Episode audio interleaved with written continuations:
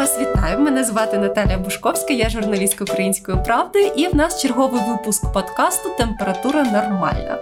І сьогодні ми поговоримо про дуже цікаву тему, про мозок, секс та кохання. І в нас в студії а, кандидат біологічних наук Віктор Комаренко, співзасновник нейротехнологічної освітньої компанії Beehiveor. Віктор, я вас вітаю. Навзаєм. Приємно бути у вашій сучасній студії. Дуже приємно це чути. Ну, скоро День Святого Валентина, і скільки існує світ, стільки людей буде цікавити секс, кохання, і поговоримо про це з наукової точки зору. Почнемо з такого загального питання. Як мозок взагалі впливає на секс? А секс на мозок? Ну, я думаю, це проблема, ну це реально проблема глобального масштабу, адже Нічого будь-яка собі. жива істота намагається е, передати висоте покоління якісь свої ознаки, свої гени, і, власне, питання виживання – це, або по-іншому, е, любов, секс, кохання – це є питання виживання виду по великому рахунку, зокрема, якщо ми говоримо про людину розумну-розумну, яким являється Homo sapiens sapiens. Угу. Ну, зрозуміло, що будь-який фізіологічний процес, який у нас відбувається, так чи інакше супроводжується впливом на нього з боку нервової системи нашого мозку. І навпаки, сам мозок також змінюється або реагує на ті процеси, які відбуваються на периферії організму. Тому ваше питання є абсолютно логічним, виправданим і, не побоюсь цього слова, дуже цікавим. Що відбувається? Справді, коли ми говоримо про секс як або статевий акт, да, як поведінку, яка забезпечує перед запліднення яйцеклітин і передачу генетичної інформації, то природа так дивно придумала, що ми ну, хочемо того чи не хочемо, отримуємо ну, справді задоволення. суб'єктивне задоволення від того, що, що відбувається під час статевого акту. Тобто так? Можна так сказати, що те задоволення, яке людина отримує від сексу, це такий еволюційний механізм, який має заохочувати нас розмножувати. Ви знаєте, я про це думав, я по-іншому не можу собі е, придумати пояснення, чому так. І це... Ну, мабуть, і логічно, тому що да, ми заохочуємо себе для того, щоб розмножуватись і зберегти вид, існування виду да, на, на цій планеті. Ну, а власне, що відбувається з нашим мозком під час сексуальних стосунків? Ви знаєте, мозок на це реагує ну, надзвичайно позитивно, да, то можемо поставити якусь якісну оцінку його реакції. В чому, в чому е, полягає ця от позитив, позитив, позитив, да. Да, це позитив чи, або позитивні зміни, які відбуваються в мозку. І, до речі, ці, ці зміни взаємо е, ну, обернені, да, існує такий зворотній зв'язок, я вже і казав раніше. Так от, виявляється, що заняття коханням або любов'ю, в залежності від того, як ви ставитесь до свого, до свого партнера чи партнерші, провокує в мозку синтез і виділення речовин, які активують формування нових нервових зв'язків і активують навіть утворення нових нейронів в деяких Нічого структурах собі. мозку, які, власне, уміють впродовж цього нашого життя утворювати нові нервові клітини. І передусім тут необхідно говорити про ділянку мозку, яка називається гіпокамп або морський коник. Насправді це елемент лімбічної системи мозку. І чому ця структура є ну, справді цікавою, і на неї необхідно акцентувати свою... Я буду акцентувати свою увагу, в... тому що оцей морський коник або гіпокамп, він безпосередньо залучений в, в перебіг когнітивних процесів, mm-hmm. зокрема процесів навчання. Отже, по великому рахунку, якщо оця от гіпокамп здатен формувати більше нервових зв'язків, утворювати більше нових нервових клітин, то можна говорити про те, що і когнітивні процеси, в, ну, зокрема, у людини, будуть перебігати набагато інтенсивніше, складніше і ефективніше. Відповідно, і процес навчання аналогічно буде більш продуктивним. Так от, власне, що відбувається під час е, внаслідок сексу з цим от гіпокампом? Так от, виділяються ті речовини, які справді збільшують кількість нервових контактів в нейронах гіпокампу і збільшують кількість новоутворених клітин в гіпокампі. Причому одночасно з такими змінами на рівні нервових клітин в організмі відбуваються і біохімічні зміни, зокрема, змінюється концентрація кортизолу, це, пам'ятаєте, так, так, так. один із маркерів стрес-реакції. Так от, виявляється, що, знаєте, секс сексу рознь. В англомовній літературі є такий чарівна, чарівний термін, точніше два терміни, які описують два різні сексуальних досвіди. Я буквально перекладаю дослівно. Це гострий секс і хронічний секс. Нічого, прямо як захворювання. Власне, так. І в чому різниця? От, гострий секс – це такий одноразовий сексуальний досвід, тобто перший ага. досвід з новим партнером. Угу. А хронічний секс під цим терміном розуміють уже тривалі стосунки, близькі да. стосунки. Ну, зокрема, як правило, в експериментах це е, приблизно два тижні, якщо ми говоримо про експерименти з лабораторними тваринами, зокрема щурами. Ага. Так от, виявляється, що гострий і хронічний секс, так, вони по-різному моделюють оцю от, е, нашу адаптацію до е, стресорних факторів. Ну, і, напевно, уже навіть сама термінологія може підказати, при в якому випадку стрес-реакція є більш вираженою у, у, у самців, бо це якраз самці були основними об'єктами дослідження, ага. при хронічному чи при гострому сексі. Ну, про гострому. Ну, звичайно, так. Да. Тобто будь-який новий фізичний статевий контакт, чи фізичний близький контакт, він не лише провокує формування оці от нових зв'язків, так, і, і змінює,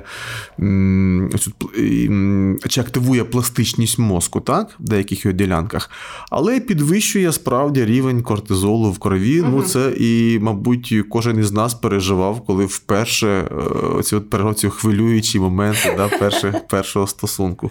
Тобто близького. Виходить такий більш спокійний, як кажуть, хронічний секс. А от хронічний секс, щоб ви розуміли, ага. він не те, що не підвищує рівень кортизолу у порівнянні із контрольними тваринами в експерименті, а він ще й знижує його. Ага. Тобто, по суті, піднімається такий адаптивний потенціал організму щодо дії стресорних факторів. Цікаво. Тобто, виходить, якщо... Ну, я розумію, що це було на тваринах все ж таки, але хочеться все трішечки перенести на людину. Ну, ви знаєте, тут, тут якраз логіка дуже проста, тому що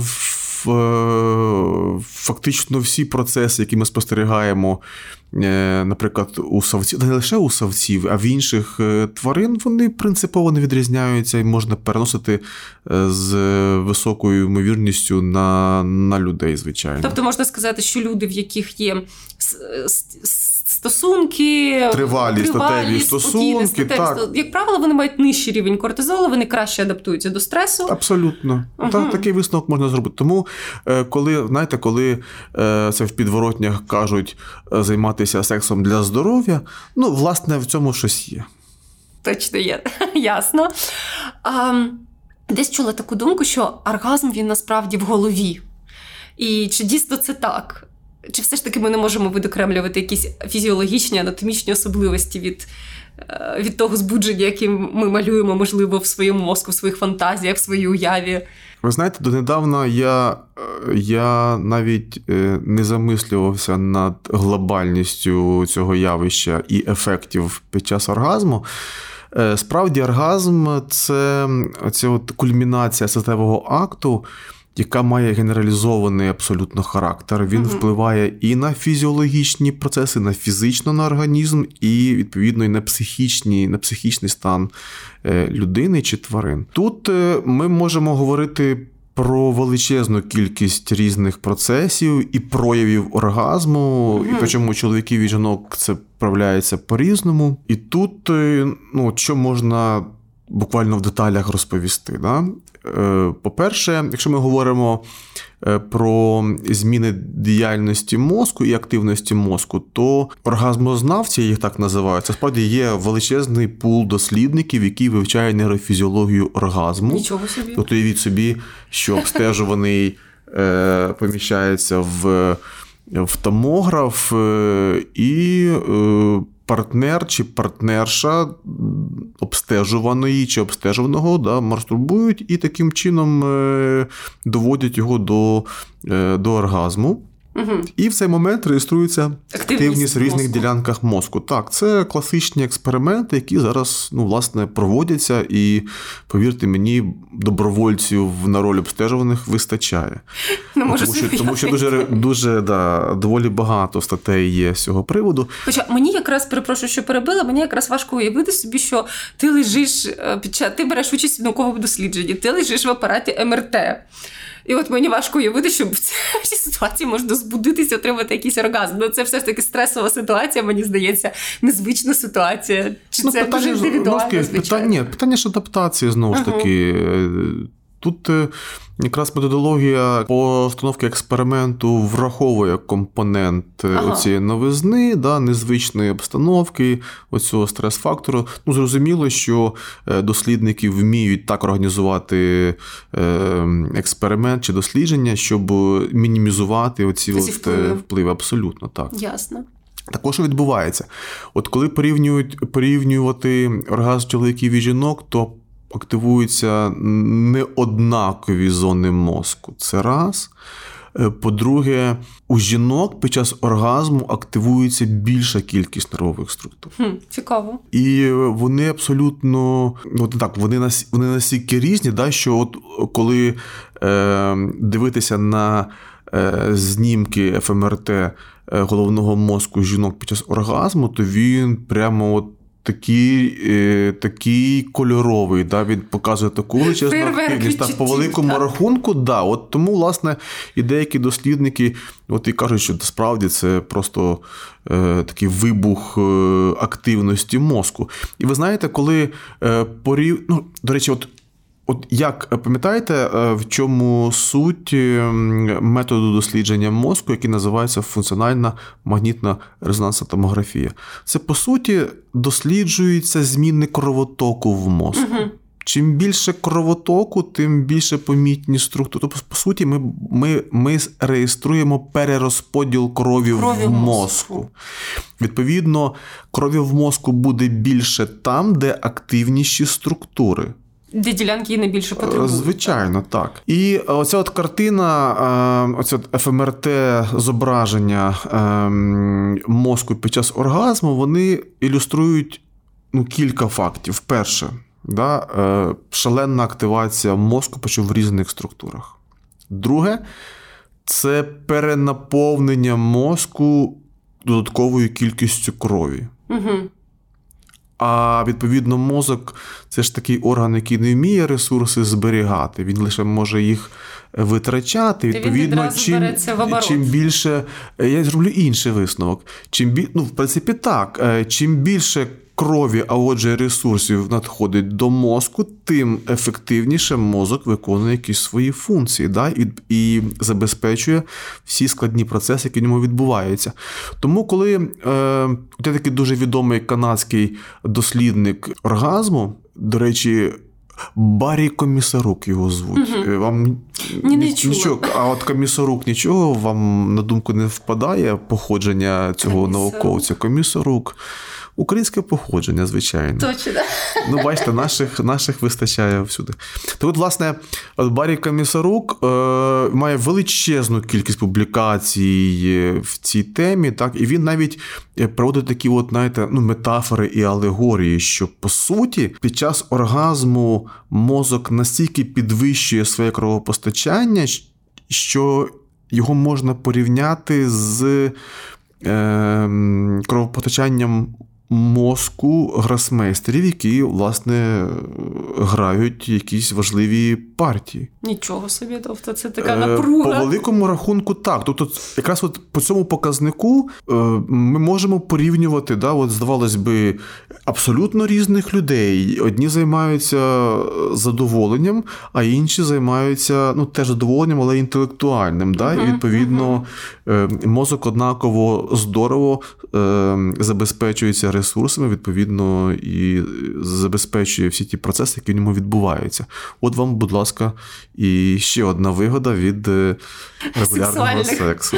А як щодо гормонів? От я певна, що фейерверк з гормонів теж вибухає в мозку під час оргазму. Я би розширив ваше запитання, тому що не лише в гормонах, як то щастя кажуть. Насправді, біохімія мозку теж змінюється під час оргазму. І ці зміни, вони впливають на поведінку людей, які входять в близький контакт, близькі стосунки. І знову ж таки, це в значній мірі відображається в формуванні прив'язаності, оцих от емоцій, коли люди надихаються одне одним, засліплюються, не помічають жодних вад і так далі, і так далі, і так далі.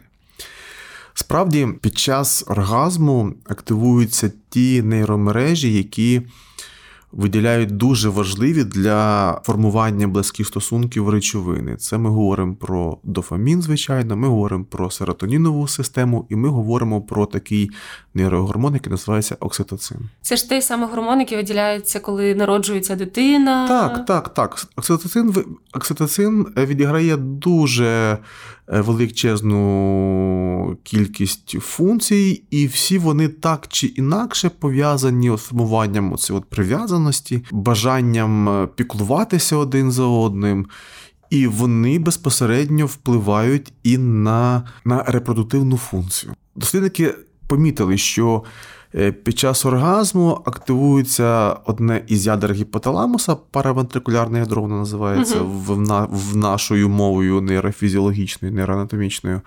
І, власне, активація цього ядра провокує виділення окситоцину. Окситоцин безпосередньо впливає на діяльність статевих органів жіночих передусім. І це важливо чому? Тому що, виявляється, під дією окситоцину змінюється тонус м'язів і е, така рухова активність стінок статевих органів, як то якісь скорочення, яйцеводи, так, стінки матки.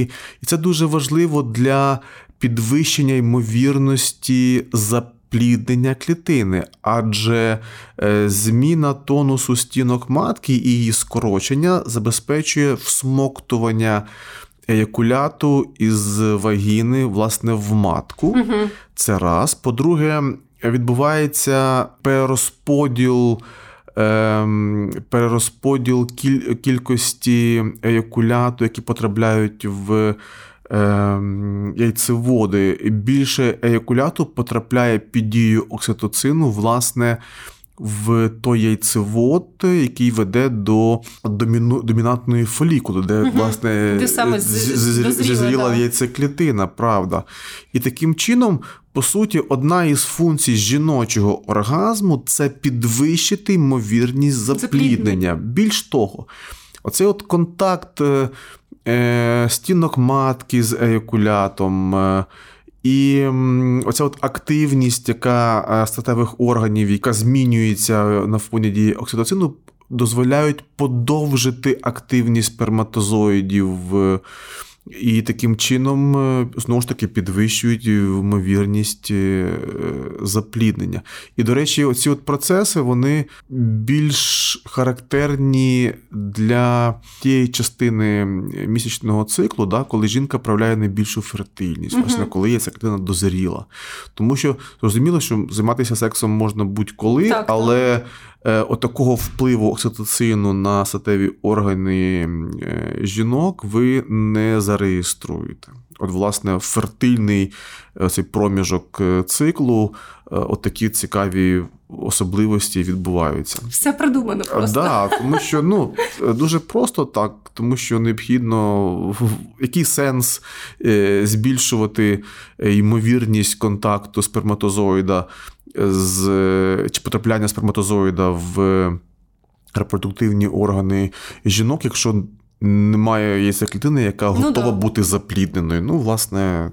Організм ресурси да. просто так не витрачає. Ну, звичайно, так. Це ми говоримо про дію окситоцину, да, от, на саме фізіологію запліднення. Але що цікаво, що окситоцин – це такий гормон, який, я вже казав, забезпечує формування...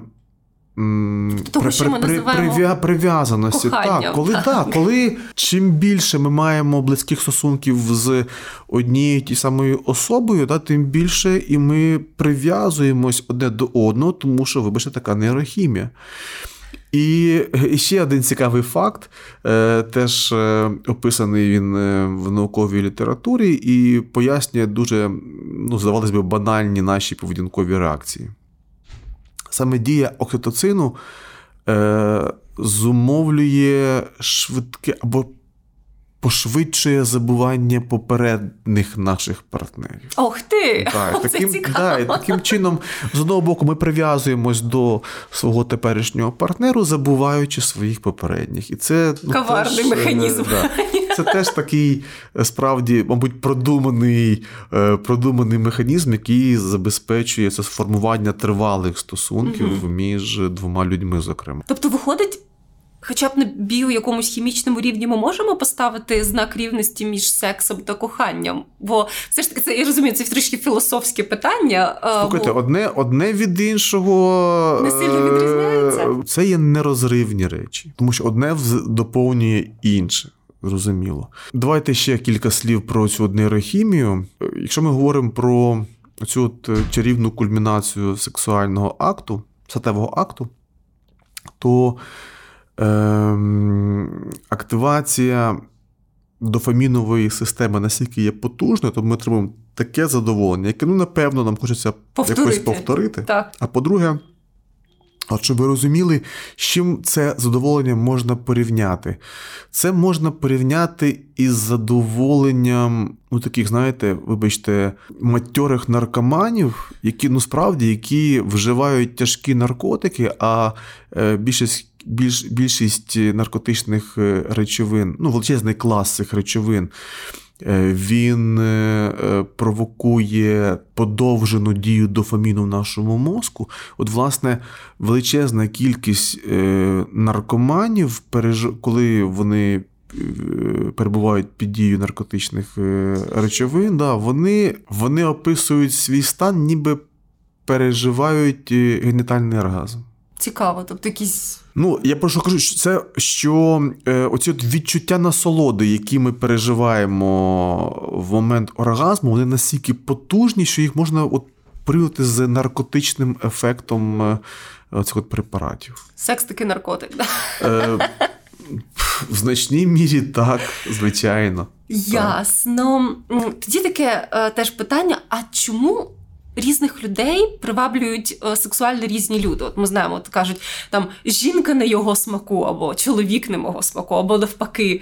Тобто хтось там все віддасть за ніч із блакитноокою білявкою, а хтось от любить лише, е, його приваблюють лише, там, не знаю, повненькі мулатки, скажімо так. Чи, чому? Таке, я, якось це наш досвід, можливо, наші, те, як ми зростали, формує такі преференції. Кажуть, що чоловіки вибирають дівчат, які схожі на його маму. Не знаю, наскільки це міф чи правда. Тут необхідно, мабуть, розрізняти як мінімум кілька компонентів, які формують наше рішення при виборі партнера. Є якісь універсалії біологічні, про які необхідно обов'язково поговорити. Ну і зрозуміло, що існує вплив культури, виховання тощо. От я би акцентував свою увагу зараз на якісь біологічні універсалії, біологічні механізми вибору партнера. До речі, дуже часто ці от біологічні механізми настільки потужні, що вони перебивають е, от наші уявлення про жіночу, чоловічу красу, яку ми виховуємо впродовж свого життя під впливом соціуму, оточуючих, маскультури. Культури тощо, да. Ну, передусім, передусім, які я би виділив фактори. Це зовнішні фактори, які так чи інакше на підсвідомому рівні оцінюються нами як здатність бути репродуктивним, угу. як ми оцінюємо свого партнера як носія бажаних ознак, і ми оцінюємо партнера по здоров'ю, тобто можливості виносити і виховати дітей. Які, які ознаки при цьому ми аналі... мимоволі аналізуємо? Навіть і на які ми обов'язково звертаємо на них уваги, попри те, хочемо того чи не хочемо. Лише якщо ви про це знаєте і весь час думаєте, ви можете якусь мить там контролювати свою таку поведінку м- оцінки потенційного партнера чи представника протилежної статі. А зазвичай ми такі речі не контролюємо. Так от, пропорції.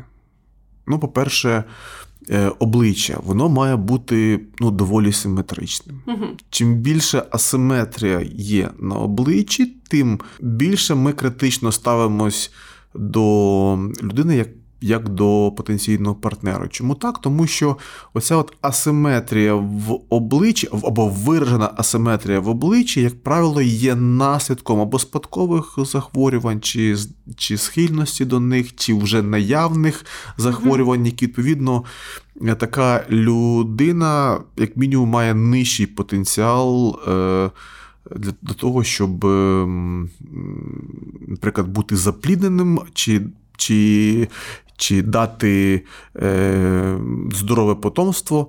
І таким чином ми вибраковуємо, вибачте за таке, е, угу. ну, мабуть, не дуже етичне слово. Ніхто не відміняв дуже цікавий факт, як е, такий аналіз чи оцінку статури в цілому. Пропорції між різними ділянками тіла, вони також нами аналізуються, і тут е, хочете вірте, хочете ні, але принцип е, золотого перетину тут працює, ну, сто відсотків. І е, навіть е, якщо цей, ці пропорції, да, оце, е, згідно е, оцій математики золотого перетину, вони є в наявності, то незалежно від того, чи надлишкова маса тіла, чи не надлишкова, нам здається, що люди мають красиву статуру. Mm-hmm. І оце от правильне співвідношення м- різних частин тіла також нами аналізується і також є таким, о, знаєте, е- знаком для нас про те, наскільки е- людина протилежної статі може бути нам партнером в сексуальних стосунках. Але от мені здається, що у людей все ж таки все набагато важче, бо ми ж знаємо, що є щасливі пари, де один з партнерів, там, наприклад, з інвалідністю. Це може навіть бути інвалідність вроджена. І все одно вони знаходять один одного, тобто ми вже на щось інше звертаємо навіть увагу, виходить. Ну, ви знаєте, люди... Ну, ми ж складні, правильно? Складні. І справді, і справді ми ж вийшли за рамки виключно якихось природних механізмів і природнього на нас впливу. Да? Ми маємо величезний компонент соціальних факторів. Так, так, так. Да, вони на нас дуже серйозно впливають і формують також е, е, наш вибір. І тут е, теж величезна є кількість різних, ну, нюансів і варіантів. Я би не хотів все спускати до такого редукціонізму, але е, люди з інвалідністю, е, вони ж теж нас дуже багато з них так не були все своє життя е, людьми з інвалідністю. Так. Відповідно, вони мають всі ознаки, ну, здорової людини. Генетично так? Здорової. Абсолютно, так. Тобто травми, які були отримані впродовж життя, мабуть, не не, не є тим обмежуючим фактором, який буде впливати, критичним фактором, який впливає на наш вибір. Ну так, це досить така складна тема, бо дуже багато всього тут, ми зараз да, оцінюємо за інтелектом. Справді, тут величезна кількість різних, різних факторів. І чому цікаво, чому ми цікаві одне одному? Тому що ми не прості. Я страшенно не люблю, коли люди кажуть, там, будь простіше, до тебе потягнуться. Насправді це абсолютно не, не погана стратегія. Це так? Погана стратегія, тому що е, ми не можемо бути простими. Навпаки, чим, чим ми складніші, тим ми цікавіші. І, і це є запорука е, того, що ви будете в контакті з кимось або, або не в контакті з кимось. Ясно. Ем...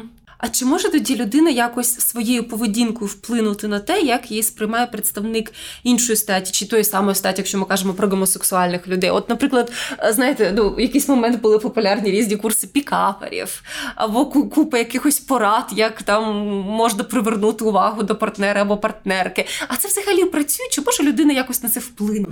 Знаєте... Е...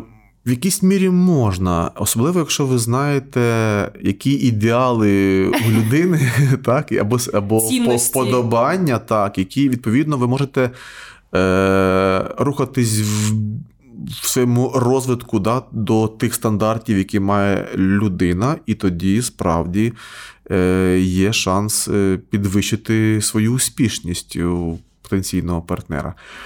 Але тут, тут знову ж таки, е, питання не дуже просте. Ну, от, ну, припустимо. От ми говоримо про, про моду, да? Як мода так. навіює е, нам різні стандарти.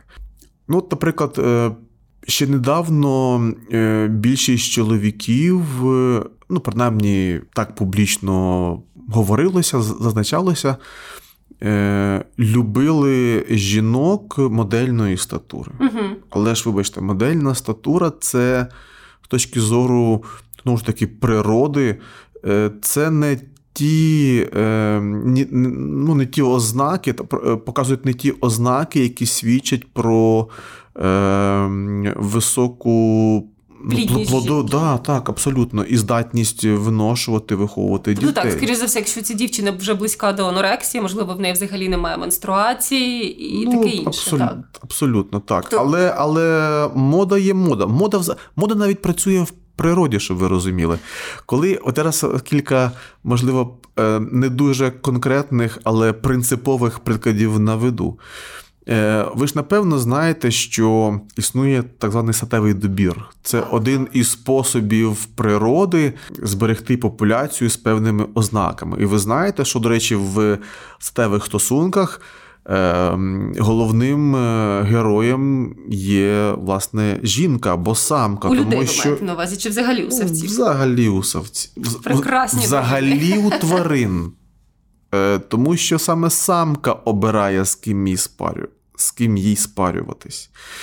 І, власне, самці роблять всі можливі і неможливі піруети, якісь співи, і роблять з собою всякі е, різні ну, речі для того, щоб сподобатись самиці. А як же той факт, що жінки чіпуряться, стежать там за статурою, одягають гарні сукні? Через це може здатися, що це ми хочемо? Дивіться, тут, тут, не, тут не зовсім так. Тут я би сказав по-іншому, що жінки знайшли спосіб...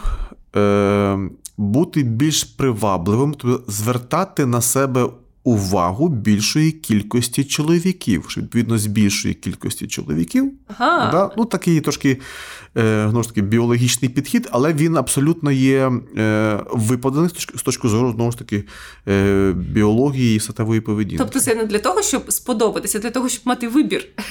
В, е, ну, по великому рахунку так, але чому? Тому що ви сподобались комусь. Угу. Більше, більше кількості чоловіків. А далі ж, ви ж знаєте стратегію поведінки чоловіків і жінок. Жінки завжди обирають, вони дуже, ну, більш виважені в виборі, виборі партнеру, так, і, і того, щоб дати згоду на якісь близькі стосунки, на відміну від чоловіків чи самців. Ну, це знову ж таки так. стратегія. Чому так? Тому що все починається з яйцеклітин. Самиці мають обмежену кількість яйцеклітин. Це раз. По-друге, кожна яйцеклітина вимагає дуже багато ресурсів для того, щоб вона, власне, існувала, Визділа. розвивалася. Так, абсолютно.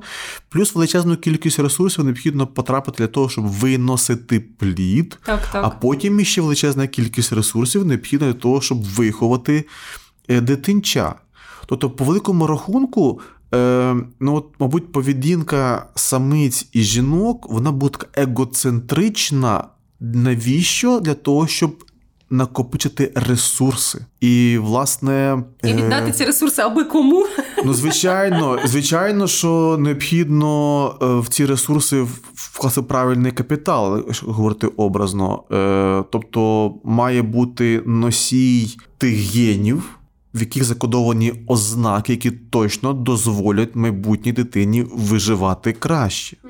І зрозуміло, що серед... Як це можна зробити? Порівнявши різних носіїв, різних і ознак генів. і генів, абсолютно.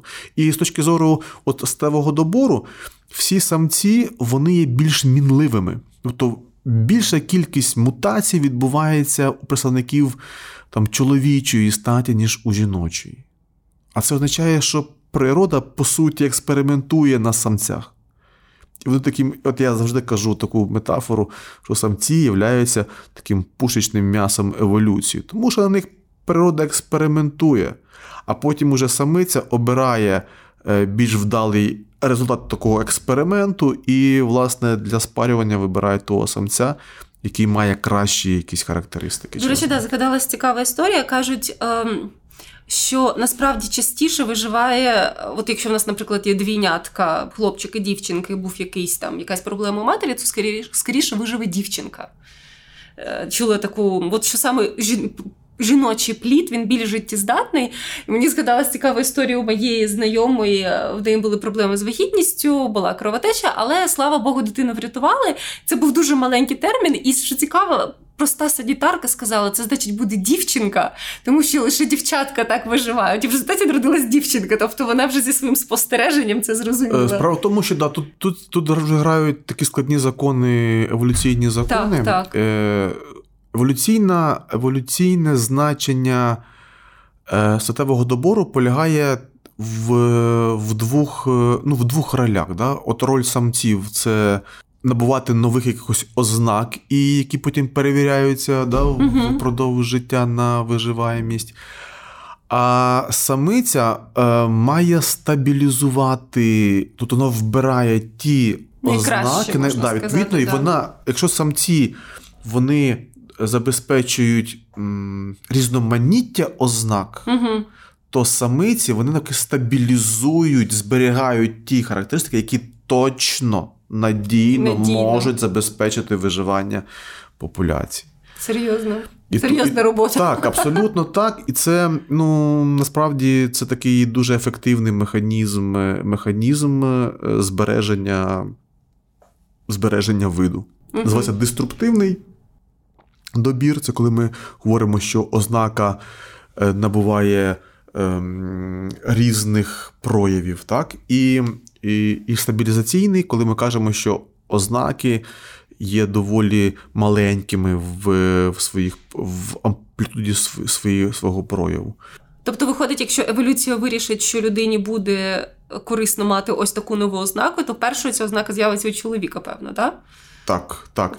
Хвіст з'явиться у чоловіка. І ви знаєте, з приводу, з приводу моди. От знаєте, в, напевно, ви, напевно, не один раз ви бачили чи по телевізору, чи, можливо, десь там в ілюстративних матеріалах, чи, можливо, вчили колись біологію добре в школі, що самці мають дивні ознаки, які точно їм не допомагають виживати в природі. Бо це може бути там, ну, от, хвіст у павліна. Ага. Він здоровезний, яскравий, дуже помітний так, для так, хижака. Так. Ми говоримо про риб, які самців, які мають такі вирости а-ля вуса. Угу. Або ще, ну, є купа дивних, дивних ознак, як правило, у самців, які не дають їм переваги у виживанні. Але чому саме їх обирає самиця для спарювання? Чому так?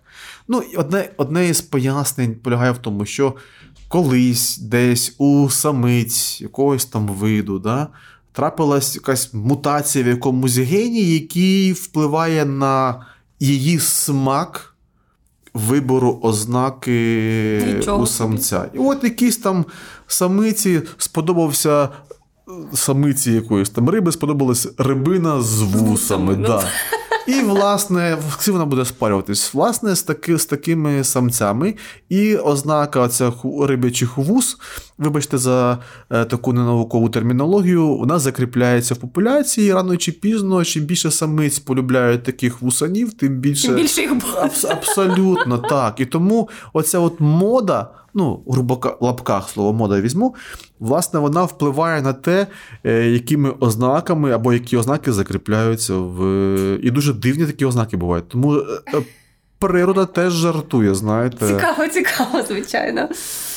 А, тоді трішечки про таке теж делікатне питання. Полігамність, моногамність. Ну, от все ж таки людина, да, ми знаємо, що от у приматів не людей мається на увазі, в них все дуже по-різному. Там є більш моногамні види, є ті, що в них там цілий гарем. А, це, це можна пояснити різними причинами. А, а, а люди, от якщо брати закони моралі, то, звичайно, краще, щоб одна пара на все життя і таке інше. А, а, а, але є люди, які не можуть жити з одним, з одним партнером ви, все ви, життя. Ви, ви знаєте, тут теж все, все, як то кажуть, неоднозначно. Зараз, зараз це дуже модне слово неоднозначно. І, і воно, до речі, мабуть, має місце. І дуже, дуже актуальне. Ну, що почати? Мабуть, давайте з еволюційних витоків наших. Давайте. Так? Здалеку почнемо. Так, почнемо здалеку, так. Да. Розумієте, осетева поведінка, да, це полігамія, моногамія, це ж, по суті, стратегія виживання виду. По великому рахунку, задача будь-якого самця – це залишити більше своїх генів. Відповідно, більше спаритись з більшою кількістю самиць. Задання самиці, відповідно, обрати правильного самця, носія правильних ознак і генів. Да? Тобто є така, ну, конкуренція, да, між стратегією, стратегією, точніше, стратегією, стратегією поведінки. Але ем, виявляється, на тривалість зв'язків також впливає і стратегія догляду за дитинчатами. Угу. І виявилось, ну, як кажуть антропологи, якщо ви поцікавитесь популярною літературою, яка описує антропологію, наш біологічний розвиток, то спеціалісти як описують і пояснюють формування оцих от більш тривалих статевих стосунків між людьми. Будь-який альфа-самець, він, то він і альфа, що він має максимальний доступ до самиць, так, і він реалізує цю от стратегію запліднення. запліднення да, абсолютно. Так. Але, знаєте, є така, є така брутальна е, поговірка: поматросів і бросів. Ну, от, власне, це от альфа-самець. Як ви думаєте, коли е, самиця має дитинчат, а поруч немає ресурсів достатніх для їх виховання, а якщо ми говоримо про приматів, бо ми такі також є, угу. Особливо якщо ми говоримо про нашу еволюційну лінію, чому я акцентую увагу, власне, на, на наших безпосередньо предків еволюційних, тому що різко зростає розміри мозку. А це означає, що дитинчата повинні народжуватись недорозвиненими по великому рахунку. Так, а це, означ... виховати... а це означає, що необхідно величезну кількість ресурсів вкласти для того, щоб дати можливість вижити оцим от е, нікчемним, безпорадним дитинчатам, давати їм і їжу, і прихист, захисток, і, і, і увагу, ну і купу інших ресурсів. Зрозуміло, що самиці е, одній це зробити дуже тяжко. І от вважається, що якраз еволюція мозку в якійсь мірі посприяла і зміні стратегії сексуальних стосунків. І тоді, ну, образно кажучи, самиці звернули увагу, що є не лише альфа-самці, а є самці нижчих рангів, які, як самці, такі вже й погані. А по-друге, вони знають, що вони не альфа, їм нема чого перебирати. Відповідно, вони будуть цінувати ну, от, от такі от тривалі стосунки. По суті, вважається, що оця от, з одного боку самиці почали приховувати свою сексуальність для сторонніх самців. Угу.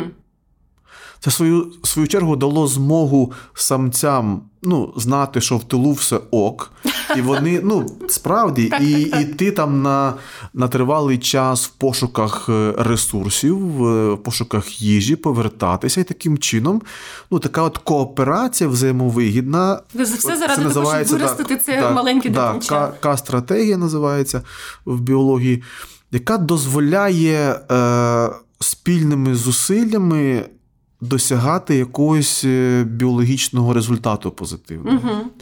Ну, знову ж таки, зверніть увагу, що е, навіть в, в нашому соціумі так, тривалість подружніх стосунків, стосунків. Да, вони теж є різними, так, і якраз кризи, там, перші кризи подружнього життя, вони трапляються коли, там, третій рік, да, ну, приблизно ну, такий, так, так. п'ятий рік. Чому? Тоді, ну, діти вже доволі дорослі. Уже, о, як мінімум, е, мабуть, це також той біологічний фактор, який може е, так чи інакше пояснювати оці от е, охолодження стосунків угу. тобто, нам не між, треба вже між, бути такою ж командою.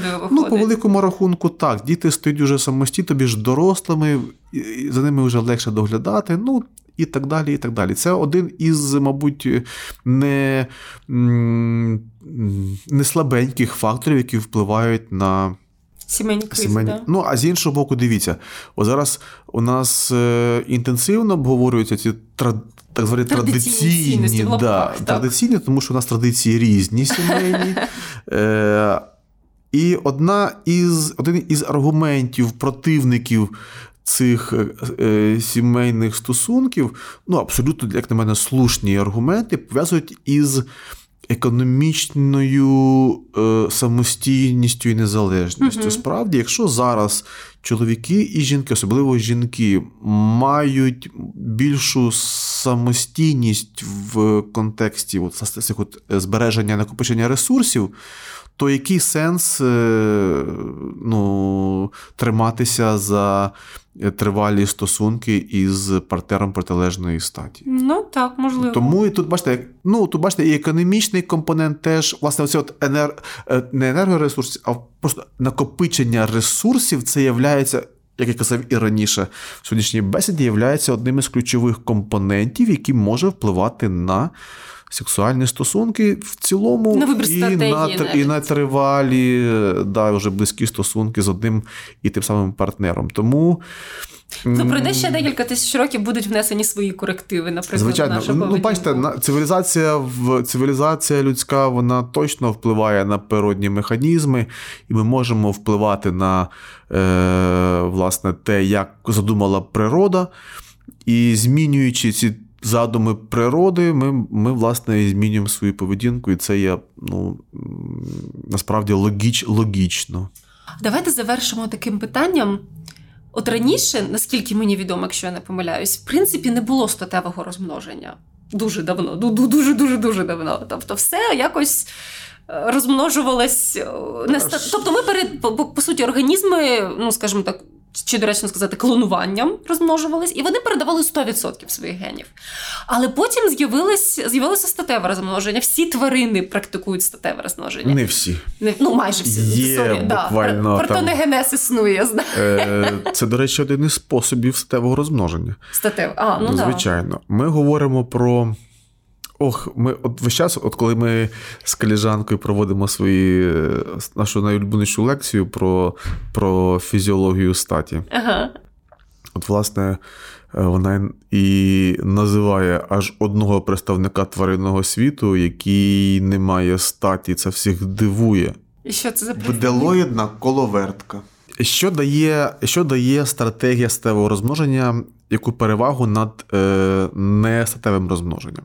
З одного боку, нестатеве розмноження, воно більш ефективне в контексті репродуктивності. Угу. Клонування – це дуже ефективний спосіб збільшити чисельність популяції так, так, клітин, так. організмів тощо. Але, м, виявляється, еволюція е, дуже ну, цікавим шляхом е, нас заставила, примусила нас, майже тварин і взагалі живих істот змінити стратегію розмноження. Чому? Тому що, виявляється, вся причина в паразитах. Патогенах, мікробах, да, да. Да, да. Тому я що, знав. Власне, знаєте, як це не дивно звучить, але, але вони, ці патогенні мікроорганізми, вони являються дуже ефективним двигуном еволюційного процесу. Зараз в контексті нового коронавірусу дуже цікаво буде про ну, це звичайно, послухати. Звичайно, якщо ми говоримо про екологію людини, так, про те, як в різних ділянках земної суші, тобто ж землі, різні народи адаптувалися до специфічних умов, в тому числі до місцевих патогенних організмів, то це просто диво, тому що аборигени не хворіють там на якісь хвороби на тій території, де живуть носії чи переносчики цих патогенів. А будь-які людина, будь-яка людина ззовні, вона захворіває на раз-два, угу. тому що немає власне адаптаційних Механізм. механізмів, звичайно. Так от виявляється, от про ці от механізми виявляється, що за рахунок того, що дві статеві клітини, да, ну, запліднюють одна одну, тобі ж чоловіча гамета запліднює жіночу, справді відбувається передача, половина інформації так, передається так. від, ну, грубо кажучи, особливо чоловічої статі і половина генетичної інформації від особини жіночої статі. І та, і інша особина мають якісь свої специфічні гени і ознаки. Таким чином, плід, тобі ж потомство, получає частину ознак від по материнській лінії, а частину по, по батьківській лінії. І таким чином сумарна комбінація ознак є вже іншою, іншою ніж... Так. І це дозволяє... Оце різноманіття виходить, так? Так, різноманіття дозволяє уберегтися від дії патогенів, які звикли от саме до вражати таких цей... властивостей до організму, які вони вражають, звичайно. І, і саме статеве, статеве розмноження дозволяє забезпечити справді різноманіття, різноманіття цих от різних е, ознак в популяції. І ми знаємо, що саме воно оберігає нас від... Е, Оце різноманіття мається на увазі так, так. від купи генетичних захворювань, які передаються спадково, від захворювань, від, які провокуються сторонніми зовнішніми факторами і так далі. Таким чином, задача статевого розмноження – забезпечити різноманіття ознак. І це дозволяє нам бути різними, і здоровішими, і щасливішими.